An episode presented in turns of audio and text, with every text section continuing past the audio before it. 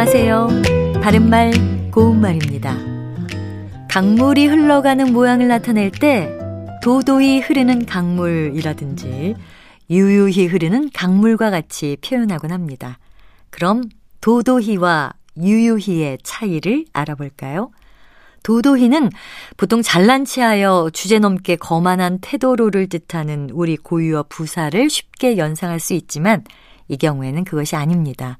도도히는 물 창이랄 도자를 써서 물이 그득하게 퍼져 흘러가는 모양이 막힘이 없고 기운차게를 뜻하고요.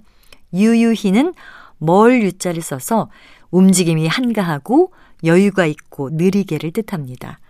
도도히와 유유히에는 앞서 말씀드린 것 외에도 다른 뜻이 더 있습니다. 도도히는 유행이나 사조, 세력 따위가 바짝 성행하여 걷잡을 수 없이라는 뜻도 있어서 도도히 흐르는 민주주의의 물결처럼 표현할 수도 있습니다. 그리고 유유히는 아득하게 멀거나 오래라는 뜻으로 거리나 시간과 관련해서 말할 수 있습니다. 세월이 유유히 흘러 지난 일들은 점점 희미해졌다처럼 말이죠.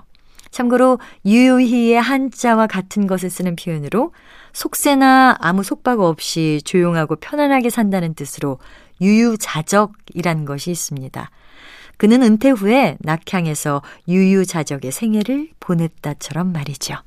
바른말 고운말 아나운서 변희영이었습니다.